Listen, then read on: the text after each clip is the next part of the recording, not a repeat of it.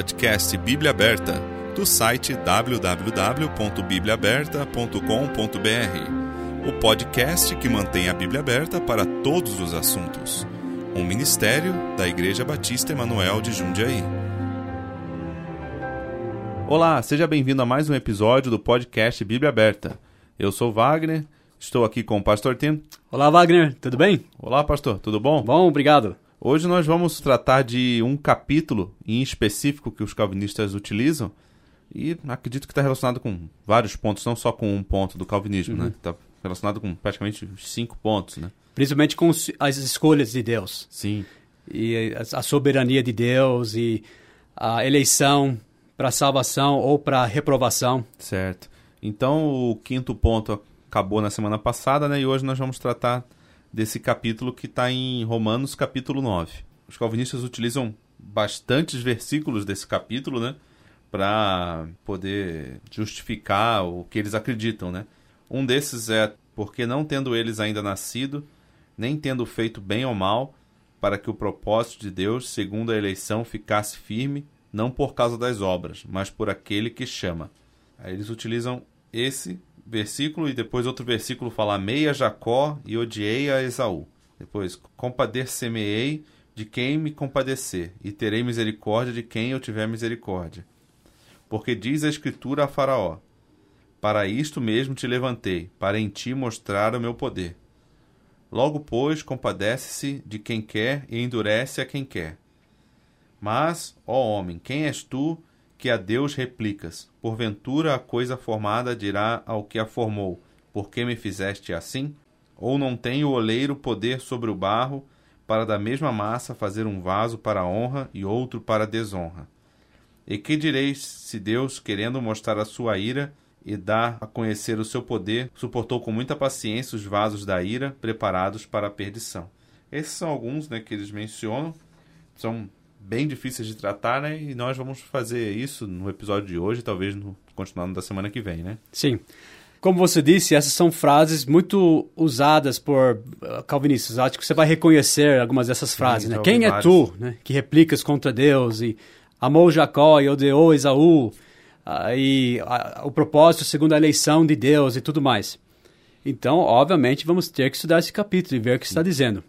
E já de início eu vou dizer que os calvinistas usam essas frases, esses, esses versículos completamente fora do contexto. Sim. Nós já falamos, se você usa um texto fora do contexto, é um pretexto. Uhum. Obviamente, qualquer frase da Bíblia tire do contexto e aquela frase poderia estar dizendo qualquer coisa. Vamos para Romanos 9 então? Sim. A gente vai simplesmente começar a ler versículo por versículo. E só para nós entendermos o que Paulo está tratando aqui, ele está falando até então, aliás, todo Romanos, o tema de Romanos é o justo viverá pela fé. Pela fé. Isso que ele está dizendo, que a salvação é pela fé, justificação é pela fé, ao contrário que os judeus pensavam, que eram, eles achavam que eram pelas obras. E depois do capítulo 9, 9, 10, 11, ele vai voltar a falar disso. Ele até fala, por isso, rogo-vos, pois, irmãos, no capítulo 12, pela compaixão de Deus, que apresentais... Quer dizer, entre o capítulo 8, final do capítulo 8, até, e o começo do capítulo 12 tem um, a gente chama de um parênteses. Não é mudando o assunto, mas ele está explicando alguma coisa. Porque surge a pergunta: se é pela fé e não pela eleição da nação de Israel que alguém é salvo, então Deus é injusto? Essa é a dúvida que, que poderia ter Sim. ficado na cabeça, aliás, ficou na cabeça dos judeus. Como assim, né? A salvação agora oferecida para os gentios e as promessas de Deus. E as alianças e tudo que ele prometeu para Israel. Deus é injusto, então, de agora mudar o foco dos judeus para os gentios? Isso que os judeus se é perguntariam. Como isso se encaixa com a soberania de Deus? Agora os gentios vão ter bênçãos à parte de Israel, que era o povo eleito? Então é isso que Paulo está respondendo. Se é pela fé, como que ficam os judeus então? Como ficam as alianças? Então nós temos o capítulo 9, ele começa a falar sobre o passado de Israel.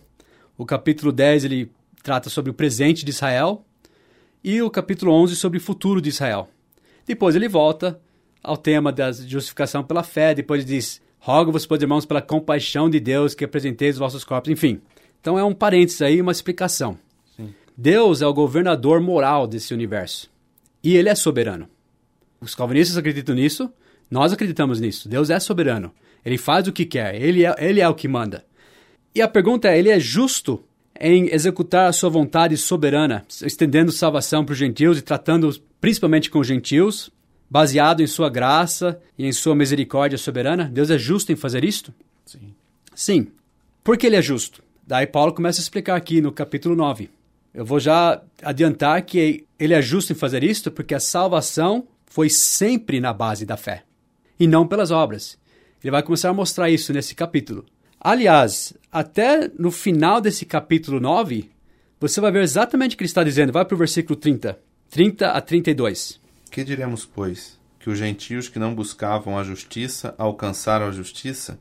Sim, mas a justiça que é pela fé. Mas Israel, que buscava a lei da justiça, não chegou à lei da justiça. Por quê? Porque não foi pela fé, mas como pelas obras da lei. Pois tropeçaram na pedra de tropeço. Tá vendo? Esse é o tema desse capítulo. Ele está dizendo que eles buscaram uma salvação que não era pela Fé. fé, mas pelas obras. Pela lei, né? Então, Pelas isso que está mostrando. A salvação de Deus sempre foi, a intenção de Deus, o propósito dele foi sempre uma salvação baseada na fé. Na, na fé nas promessas de Deus. Na fé no que Deus fez por nós. Agora, os calvinistas, aqui em, em Romanos 9, eles confundem tudo. Eles confundem igreja com Israel. Eles confundem eleição nacional com eleição pessoal, individual. E eles estabelecem toda a interpretação desse trecho numa tese errada. Eu vou tentar mostrar isso aqui. Vamos para o versículo 1, então. Vamos começar do começo. Em Cristo digo a verdade, não minto, dando-me testemunho à minha consciência no Espírito Santo, que tenho grande tristeza e contínua dor no meu coração, porque eu mesmo poderia desejar ser anátema de Cristo, por amor de meus irmãos, que são meus parentes segundo a carne. Olha, Wagner, o amor que Paulo tinha para os judeus. Sim. Ele queria que eles fossem salvos, até no ponto que ele estaria disposto a ir para o inferno. Eu não consigo entender esse amor, é muito grande. Se eles pudessem ser salvos. Se não fosse Paulo falando, eu achava que era meio hipócrita quem tá falando isso aí, né? É. Aqueles caras, oh, iria até o inferno para te buscar. Sim. Mas, Mas Paulo, Paulo, como tá na Bíblia, eu acredito que era do coração ele dele provou mesmo, isso pela vida dele, pelo serviço dele. Ah, ele, ele pagou o preço maior, a própria vida dele, em amor, né? Tanto aos gentios e aos judeus. Ele nunca esqueceu do povo dele. Sim. E ele está expressando um amor muito grande pelos perdidos aqui. E eu faço uma pergunta: o amor de Paulo era maior do que o amor de Deus por essas pessoas? Quer dizer, Paulo amava tanto eles que ele estava disposto a ir para o inferno para eles serem salvos, mas Deus odiava desde a fundação do mundo. Não faz sentido. E Paulo está querendo a salvação deles nesse trecho aqui. Então ele continua falando do povo de Israel. que são israelitas, dos quais é a adoção de filhos. Então, como nação, eles foram adotados por Deus. Sim. E a glória e as alianças e a lei e o culto e as promessas. Então, a glória Shekinah de Deus, quando Deus apareceu em nuvem e em fogo, né, sobre o tabernáculo, quando ele estava no deserto, as alianças, a aliança abraâmica, a aliança davídica, mosaica, todas essas alianças eram do povo de Israel. Sim. Dos quais são os pais e dos quais é Cristo segundo a carne, o qual é sobre todos. Deus bendito eternamente. Amém. Então, dos quais são os pais, Sim. Abraão, Isaac, Jacó, que, que grandes pais eles tinham. E eles têm. E Cristo, que não é só deles, mas que veio deles, que, dos quais é Cristo, Ah, e o qual é sobre todos. Ele veio segundo a carne, como judeu, como homem, ele é jude- nasceu judeu, mas ele é também Deus, o qual é sobre todos, Deus bendito eternamente. Amém. Daí no versículo 6, agora ele vai começar a tratar dessa dúvida, de- desse dilema. Deus então é injusto por agora tratar com os gentios de uma forma especial, deixando Israel de lado, que era o povo eleito, até endurecendo muitos. Onde está a justiça de Deus nisso? Então veja o que ele diz no versículo 6. Não que a palavra de Deus haja faltado, porque nem todos os que são de Israel são israelitas. Porque Deus sempre teve em mente, Wagner, um povo regenerado. Sim. Ele sempre teve em mente um povo que cria nas promessas. Desde Abraão, depois da nação de Israel, não era só um povo que nasceu judeu. Ele queria salvos, crentes, regenerados. Ele queria um remanescente pela fé. Então ele está mostrando que tem uma distinção dentro da própria nação de Israel. O Israel natural, que eram os que nasceram judeus, e os de fé, os que realmente haviam crido, eram salvos no meio dos judeus. Isso explica até aquela pergunta, ah, por que muitos judeus rejeitaram o Messias. Porque se ele realmente fosse o Messias dos judeus, por que eles rejeitaram eles? Porque muitos não eram judeus verdadeiros. Uhum. Porém, muitos aceitaram. A Bíblia fala em Atos 21 que milhares de judeus aceitaram a Cristo. Deus sempre teve em mente um remanescente pela fé, nunca só um nascimento natural, ok? Entendi. Então ele vai explicando isso, é isso que ele está dizendo nesse trecho. Em relação a essa eleição que ele fez, que era pela graça, por meio da fé, ele diz assim no versículo 7. Nem por serem descendência de Abraão são todos filhos, mas em Isaac será chamada a sua descendência. Ok. Antes de mais nada, agora a gente vai começar a entrar em Isaac, Esaú, Jacó, Faraó e tudo mais. Ele vai dar exemplos do Velho Testamento, e são exemplos de pessoas, nações, que Deus elegeu, mas não é uma eleição pessoal para salvação ou para perdição. Ele não está falando, vou mandar Esaú para o inferno, vou mandar Jacó para o céu. Não é isso. Não tem nada a ver com a salvação pessoal deles. Se a gente fosse falar que Deus está dizendo que ele escolheu salvar Jacó, e ele escolheu, por um decreto secreto dele, condenar Esaú e odiar Esaú, desde antes da fundação do mundo. Então os judeus não responderiam a pergunta deles. Eles falariam: não, é verdade, nós somos o povo eleito também. Eles eram presunçosos na sua eleição. Eles achavam: nós somos o povo eleito. Nós... Mas ele estava dizendo: não, vocês não são salvos. Mesmo sendo esse povo eleito. Uhum. Ele está agora usando ilustrações, tipos no Velho Testamento para provar isto.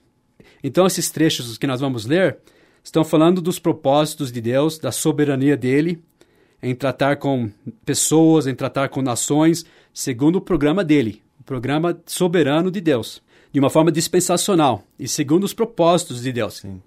Então, qual foi o primeiro exemplo que ele deu?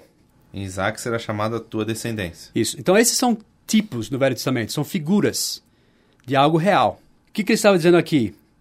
Ele está dizendo que você é filho de Deus de acordo com a misericórdia de Deus e não pelas obras. Ele disse aqui: nem por serem descendência de Abraão são todos filhos. Não é por nascimento natural.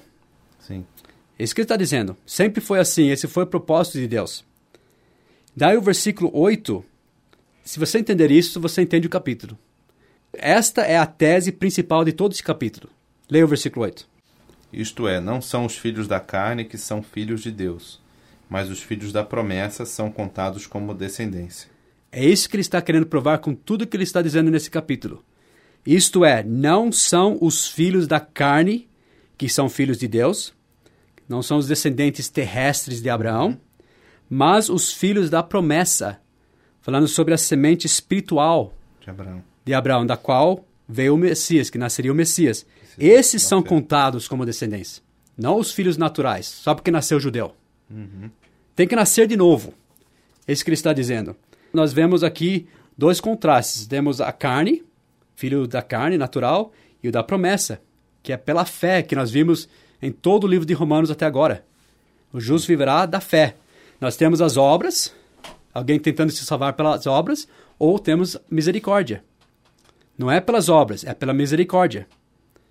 É exatamente o que Jesus disse para Nicodemos: necessário vos é nascer de novo. Nascer de novo. Então, incrível, os calvinistas não conseguem enxergar essa tese, que é a ênfase na fé, que na verdade é o tema de todo o livro de Romanos, como essa resposta da, dessa pergunta dos judeus. Por causa do preconceito deles, eles acham que esse texto todo está falando da liberdade que Deus tem em uma eleição soberana, em escolher quem que ele vai salvar e quem que ele vai mandar para o inferno arbitrariamente. E eles mudam o tema desse versículo 8 e eles colocam o tema no versículo 11. Hum. O tema é, coloca assim: para que o propósito de Deus, segundo a eleição, ficasse firme. Então, tudo no capítulo está falando isso. Que Deus escolheu salvar uh, Jacó, Deus escolheu condenar Esaú, por causa do propósito secreto dele que ninguém conhece. Está vendo? É uma interpretação completamente errada e fora do contexto, não só do capítulo de Romanos 9, mas de todo o livro de Romanos. Vai continuar. Então, ele, ele já apresentou Isaac. Quem Isaac será a tua descendência. Versículo 9. E apresentou Isaac e, já deixou de lado Ismael, que também era. Sem dúvida, está tá falando que Ismael. Ele mencionou, mas está dizendo que vem de Isaac. Aí a gente estuda Gálatas. Is, Ismael, ele seria o filho mais velho de Abraão, segundo uhum. a carne. Sim. Então, supostamente, as heranças iriam para ele. Mas Deus falou: não, não vai ser o seu filho natural. Vai ser o filho sobrenatural, porque Isaac não era para nascer. Uhum. Ele era o filho da promessa. O corpo de Abraão, de Sara, a Bíblia diz, já estava como morto. Eles não podiam mais ter filhos. Então foi o nascimento Sobrenatural. sobrenatural. É interessante que nessa parte de, dos descendentes de Israel nunca é quem o homem decide que seja, é sempre de Deus, né? Porque Exato. Abraão imaginou que seria, teria que ser com outra mulher e foi lá e gerou Ismael, mas não era ele. Não. Também Isaac também achava que ia ser Esaú, mas era Jacó. Isnot, que era, era, era o Israel. segundo, não era o Israel. primeiro nascimento, Sim. segundo a carne, mas o segundo nascimento, segundo o Espírito. O que, que Deus está querendo dizer com isso? Que é, depende dele, né? E depende dele, e é um novo nascimento, sobrenatural. Não é pelo nascimento, Sim, eu é nasci pelo- judeu. Não é pelo, pelo nascimento da carne, Da mas carne. o nascimento da promessa. Exato. Então, é esse o tema, é isso que ele está querendo dizer. Esses tipos do Velho Testamento, Deus, de propósito, disse que a descendência seria de Isaac. Sim. Que não é. Nós somos pecadores, a carne não, não, não serve mais para nada. É pela promessa que ele enviaria o Salvador, que viria através da descendência de Abraão. Essa é a promessa. É, e depois Isaac também foi um tipo de Cristo também, né? Foi dado como sacrifício. Sim. tudo. É, é um tipo de Cristo também, né? Tudo isso. Daí ele diz no versículo 9: Porque a palavra da promessa é esta: Por este tempo virei e Sara terá um filho. Então ele está mostrando aqui em Isaac uma figura da natureza dos verdadeiros filhos de Deus. Eles são filhos da promessa, não é por descendência física, mas segundo o novo nascimento que nós falamos. É um nascimento espiritual, milagroso, pelo poder do Espírito Santo, como dizem Romanos, pelo poder da ressurreição, porque eles estavam como se fosse né, o corpo deles morto. Então, é, pelo próprio poder da ressurreição, você vê tudo isso uma figura de Cristo. E lembre-se, as promessas para Abraão são para nós também. Isso nós vemos em Romanos capítulo 4. São para nós essas promessas do Salvador, da- das bênçãos de, de Abraão. E como diz em Gálatas, nós que pertencemos a Cristo, em Gálatas 4, diz, nós somos como Isaac, filhos da promessa, Sim. por fé em Jesus Cristo.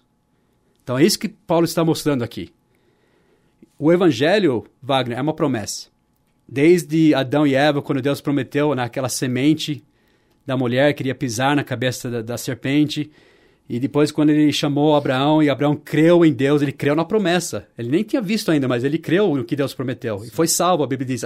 Abraão creu em Deus e isso lhe foi imputado como justiça. É crer na promessa. É crer no Evangelho. E você será salvo. Então ele deu a ilustração de Isaac. Agora vai dar mais uma ilustração de Rebeca, que também recebeu uma promessa divina. E não somente esta, mas também Rebeca, quando concebeu de um de Isaque, nosso pai, porque não tendo eles ainda nascido, nem tendo feito bem ou mal, para que o propósito de Deus, segundo a eleição, ficasse firme, não por causa das obras, mas por aquele que chama. Então nós vemos Rebeca também concebendo dois filhos. O mais velho, Esaú. Sim. Humanamente falando, ele deveria ser o herdeiro. Mas Deus disse: não vai ser por Esaú, vai ser por Jacó. Por que Deus fez isso? Em sua soberania. Para mostrar o sobrenatural.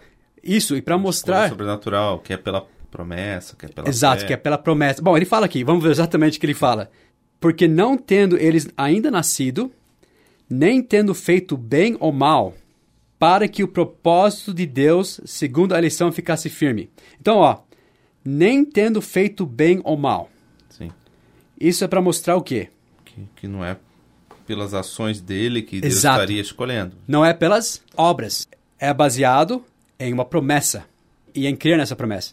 Então, ele está demonstrando que os filhos de Deus não é uma eleição baseada em obras. Por isso, eles não tinham nascido, eles não tinham feito nenhuma obra. Então, é por uma promessa, vai ser em Jacó. Lembre-se, não tem nada a ver com a salvação de Jacó, com a salvação de Isaú, tem a ver com o plano soberano de Deus em mostrar o propósito de salvação para a humanidade. Ele falou, em Jacó será a descendência. E não foi pelas obras. Ele está mostrando, tá vendo? Vocês acham que é pela nascença? Pela nascença seria Esaú, o herdeiro. Mas é pela promessa e não pelas obras. É, porque mesmo que aqui fale em eleição, não está falando de eleição para salvação. Está falando desde o início do capítulo sobre eleição para o herdeiro de, de Isso. Deus. Mas No caso, essa, mas essa ilustração da vida de Esaú e Jacó é para ensinar sobre a salvação. Sim. Então, na vida deles, não tinha a ver com salvação pessoal, tinha a ver com a dispensação de Deus soberano e como ele ia trazer descendência e o Salvador.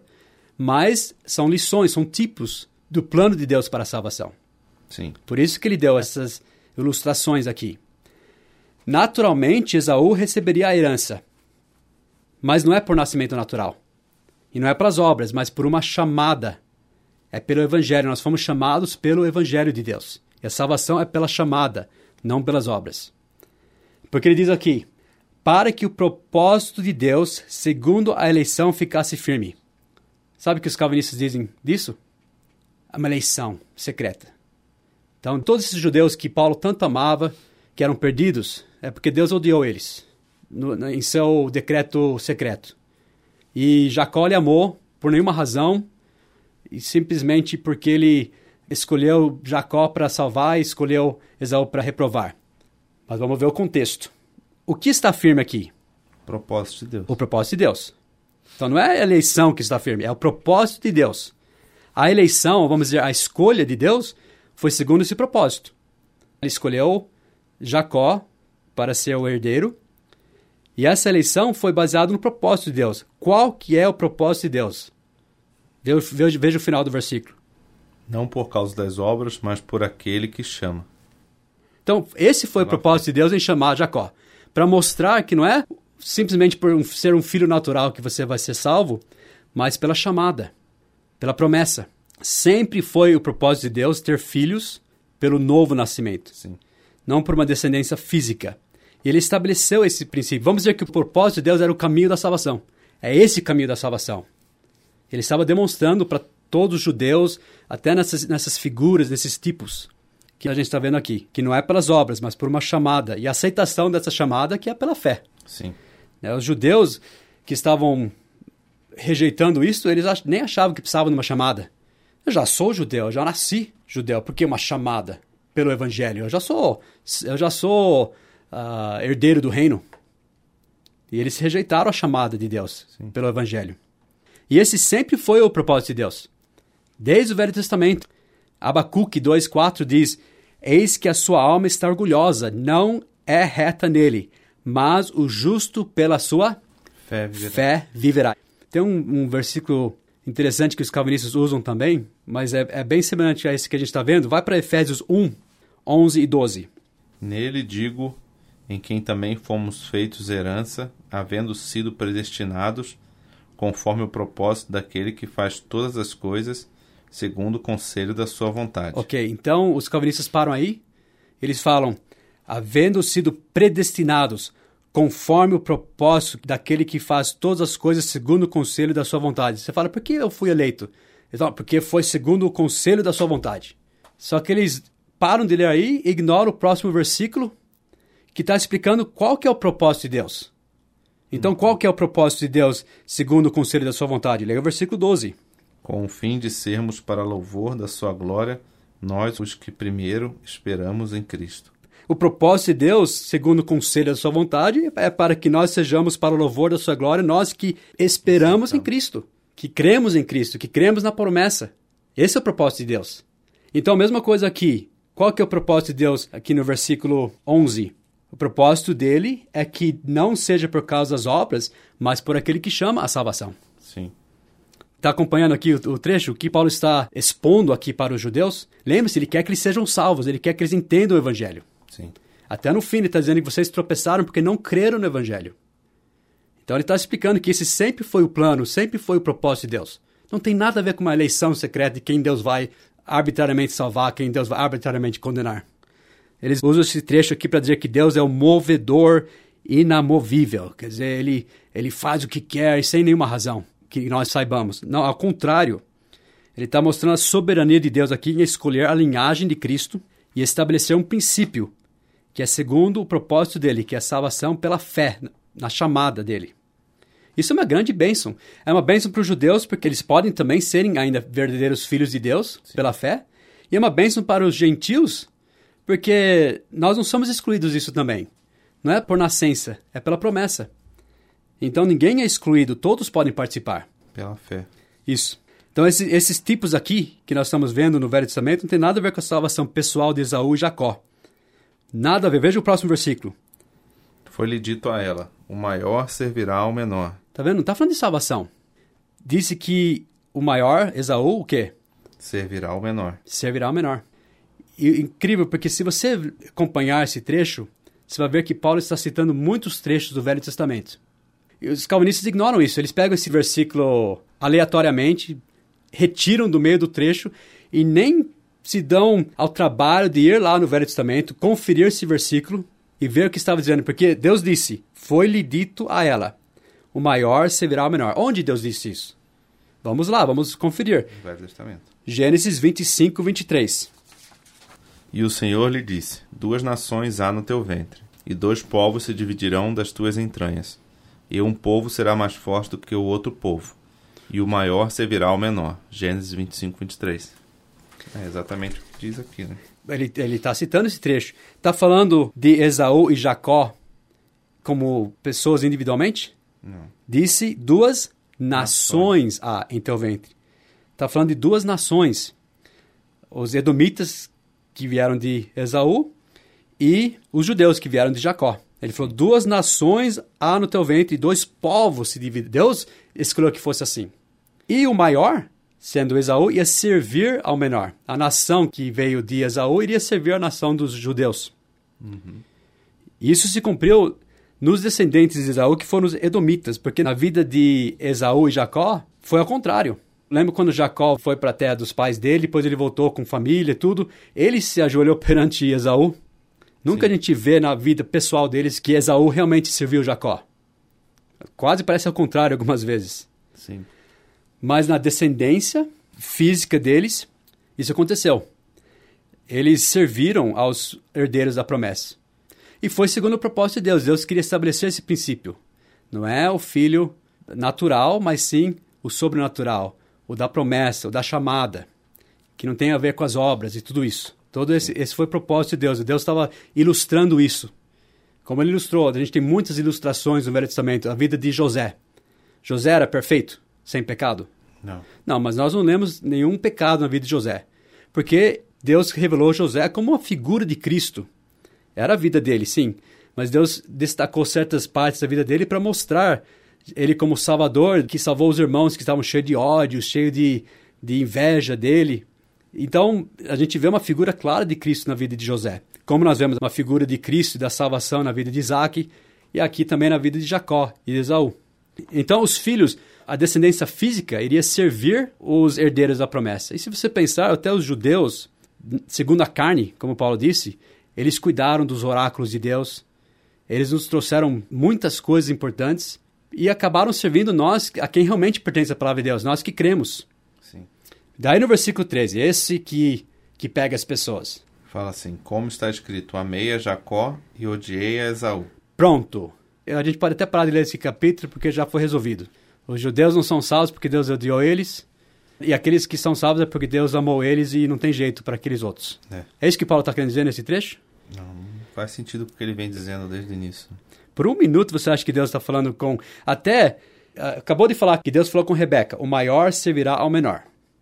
Daí, e como está escrito: amei a Jacó e odiei a Esaú. Por um minuto você acha que Deus falou com Rebeca: Rebeca, você vai ter dois filhos e eu vou mandar o seu mais novo para o inferno porque eu odeio ele. Ele nem nasceu ainda, mas eu odeio ele. Mais velho, né? É, desculpa, o mais velho, eu odeio ele, ele vou mandar. Ele nem nasceu, nem fez nada ainda, mas eu odeio. Eu vou mandar ele pro inferno. E o mais novo, eu amo já. Eu vou salvar ele. Por um minuto você acha que é isso? É isso que os calvinistas dizem. Esses judeus a quem Paulo está escrevendo, a quem Paulo tanto amava, e até daria a vida deles se eles pudessem ser salvos. Você acha que é isso que Deus está dizendo desses judeus não salvos? Ah, não faz sentido, né? Não. Primeiro, que é mais uma citação do Velho Testamento. Então nós temos que ir para o Velho Testamento para ver o que Paulo está dizendo. Que esse trecho é tirado, não é o mesmo trecho que em Gênesis 25, aqui é outro trecho. Ele está citando agora Malaquias capítulo 1. Malaquias 1, 1 a 6.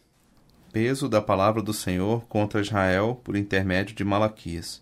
Eu vos tenho amado, diz o Senhor. Mas vós dizeis: Em que nos tem amado? Não era Esaú irmão de Jacó? Disse o Senhor: Todavia amei a Jacó e odiei a Esaú. e fiz dos seus montes uma desolação, e dei a sua herança aos chacais do deserto. Ainda que Edom diga: Empobrecidos estamos, porém tornaremos a edificar os lugares desolados. Assim diz o Senhor dos Exércitos: Eles edificarão, e eu destruirei, e lhes chamarão. Termo de impiedade e povo contra quem o Senhor está irado para sempre. E os vossos olhos o verão, e direis: O Senhor seja engrandecido além dos termos de Israel. O filho honra o pai, e o servo o seu senhor. Se eu sou pai, onde está a minha honra? E se eu sou Senhor, onde está o meu temor? Diz o Senhor dos Exércitos a vós, ó sacerdotes, que desprezais o meu nome, e vós dizeis, em que nós temos desprezado o teu nome. E aí, enfim, primeiro que ele está falando de Esaú e Jacó como duas nações. Não o bebê lá, Esaú, que nasceu, ou até antes de nascer, Jacó. Aqui está falando, essa citação, amei a Jacó e odiei a Esaú, está falando dessas nações. Sim. Aqui no, em Malaquias 1.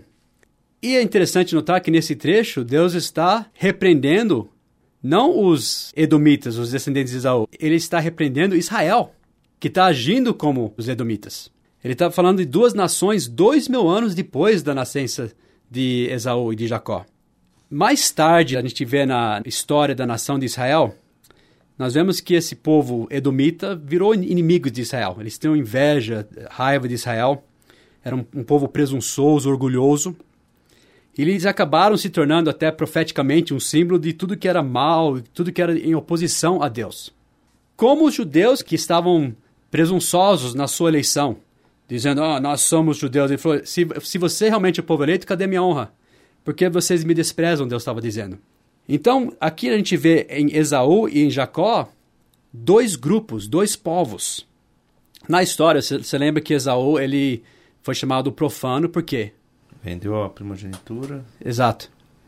Por uma sopa, né, de deu muito valor para aquilo. Exato. Então, ele desprezou a primogenitura, que era a coisa mais preciosa que Isaac tinha, que era a promessa das bênçãos de Abraão, de ser da linhagem do Salvador. Mas depois ele quis a herança, ele chorou porque ele queria a herança, mas ele perdeu, porque ele desprezou. E mais para frente, a nação dele virou símbolo disso, daqueles que desprezaram a promessa, que desprezaram a aliança, como nação. Ele está falando Esaú como nação, anos depois, não antes dele nascer, não tem nada a ver. Uhum. Teologicamente, os edomitas, os descendentes de Esaú, passam a representar a carne. E Jacó já uh, representa Israel, os filhos da promessa.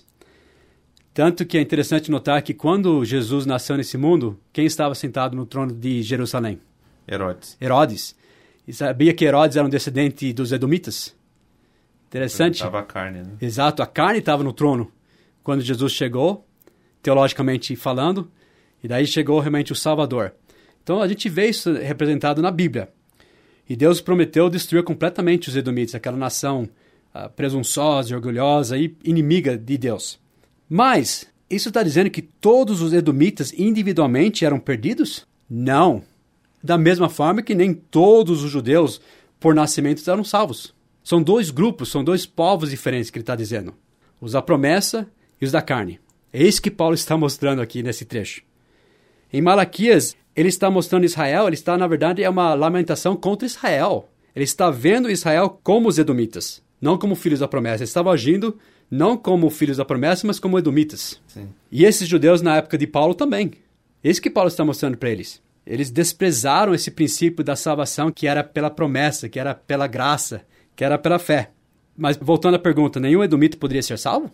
Poderia. Ao contrário, Deus amou o mundo de tal maneira que deu seu Filho unigênito, para que todo aquele que nele crê não pereça, mas tenha a vida eterna. Aliás, Deus ordenou para o povo de Israel não abominarem os edomitas. Veja Deuteronômio 23, 7 e 8. Não abominarás o edomeu, pois é teu irmão. Nem abominarás o egípcio, pois estrangeiro foste na sua terra.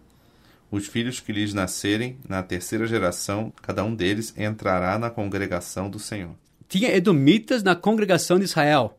E até esse trecho tudo indica que eles podiam até, quando fala entrar na congregação, eles podiam até ser juízes, ser participar da nação de Israel, como um judeu. Uhum. Então, os edomitas, individualmente, como pessoas individuais, poderiam ser salvos, eles poderiam até ser parte da nação de Israel. E não era para os judeus abominarem os edomitas. Tá vendo? Então, não tem nada a ver com a salvação pessoal. Ele fala sobre Edomeu, que é teu irmão, como fala lá de Esaú, irmão de Jacó, não está falando de pessoas em si, está falando de povos, né? O Edomeu é teu irmão, mas o Edomeu não é uma pessoa aqui. É um Isso, povo. era o povo que, que veio de Esaú, que era irmão de Jacó, nesse sentido. Uhum. Então, os edomitas também poderiam ser salvos, mesmo que eles eram o povo que ia servir ao povo de Israel. Mas até nisso, eles, eles tinham a bênção de poder servir esse povo e até participar com o povo de Israel. E o judeu, que tinha todos os privilégios, que era o povo eleito, em vez de apreciar essa bênção, em vez de crer na promessa, eles fizeram o quê? Rejeitaram a luz. O pagão buscou a Deus e os eleitos desprezaram. Sim. Isso que estava acontecendo. Porque, mas não tem nada a ver com a salvação individual de um edomita ou até, até do próprio Esaú. Nós nem sabemos necessariamente se Esaú foi salvo ou não depois.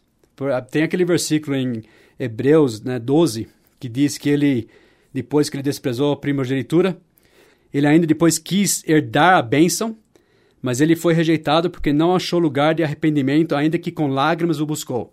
Alguns dizem ele nem podia ser salvo porque Deus não deu mais arrependimento, mas o que ele estava buscando, que ele que foi rejeitado, foi a herança. Ele perdeu isso. Mas a gente não sabe se até Esaú poderia ter sido salvo depois. A Bíblia não. não ao contrário, quando você vê Jacó voltando para a terra dele, ele teve medo que Esaú tinha prometido matá-lo. A gente vê um Esaú bem mudado, um Esaú mais humilde. Ah, ele até ah, nem quis receber as, os, os presentes que Jacó deu. Deus nem teve que falar, não mate Jacó, porque ele nem tinha intenção de matar Jacó. Quando depois o pai deles morreu, quando Isaac morreu, ele não foi atrás de Jacó para matá-lo. Então, alguma mudança a gente até viu na vida de Esaú depois. Sim. Mas ele ficou como símbolo do profano que desprezou a primogenitura, do primeiro nascido, aquele que despreza as coisas de Deus. E Jacó, símbolo da promessa, do, do segundo nascimento. Mas hoje, e até naquela época, qualquer um, em qualquer lugar que responder à luz que Deus dá, pode clamar por misericórdia, e todo aquele que invocar o nome do Senhor será salvo, diz o próximo capítulo, Romanos 10. E até esse termo amar e odiar, só terminando esse pensamento, até esse termo, quando você vê na Bíblia, são termos comparativos, não são termos exatos de eu odeio você, como a gente pensa muitas vezes. Uh, não é necessariamente um, um ódio intrínseco de modo íntimo, né, particular daquela pessoa. Você vê muitas vezes amar e odiar se referindo a escolhas, a preferências, a prioridades, a formas que Deus trata com pessoas. Até a Bíblia diz que nós devemos, se nós vamos ser discípulos de Cristo, devemos o quê? Amar a Deus e odiar nossos pais, mães, mães, filhos. filhos. Isso quer dizer que a gente deve abominá-los e odiar com uma, um ódio? Não, está falando que a preferência é Cristo. Quando tem uma escolha, é Ele que vai reinar. Sim. Mesma coisa, a Bíblia diz em Gênesis 29 que Jacó amou Raquel e odiou. Acho que em português diz desprezou. Mas isso quer dizer que ele, em inglês diz que ele odiava, que é a mesma palavra, amar e odiar. Isso quer dizer que ele odiava ali, não aguentava nem ver a cara dela? Não, mas ele, a preferência dele era por Raquel. Era por Raquel. A mesma coisa que a Bíblia diz sobre nosso serviço a Deus. Você não pode ter dois senhores, porque ou há de amar um e odiar ao outro. Não é que você odeia aquele lá, mas é que você dá preferência para um. Sim. Então, muitas vezes, amar e odiar, biblicamente falando, até nesse caso, eu acredito que está dizendo sobre os privilégios que ele deu para o povo de Israel. Como a nação escolhida, tudo que os judeus tinham, a lei, os rituais, os profetas, e já Esaú, né, ele acabou com eles, porque era um, era um povo mau também. Mas nada a ver com uma eleição para a salvação e outra para a perdição antes deles nascerem, que Deus odeia. Não tem nada a ver com isso. Deus está mostrando o caminho da salvação que sempre foi por uma chamada, Sim. pela promessa, pela fé. Amém. Bom, chegamos ao fim de mais um episódio. Obrigado, você ouvinte, por ter nos acompanhado até aqui. Espero que tenha sanado as dúvidas. Na semana que vem nós falamos um pouco mais sobre esse capítulo. Obrigado pela sua atenção e até a próxima semana, pastor. Até a próxima semana, Wagner. Obrigado a todos. Muito obrigado.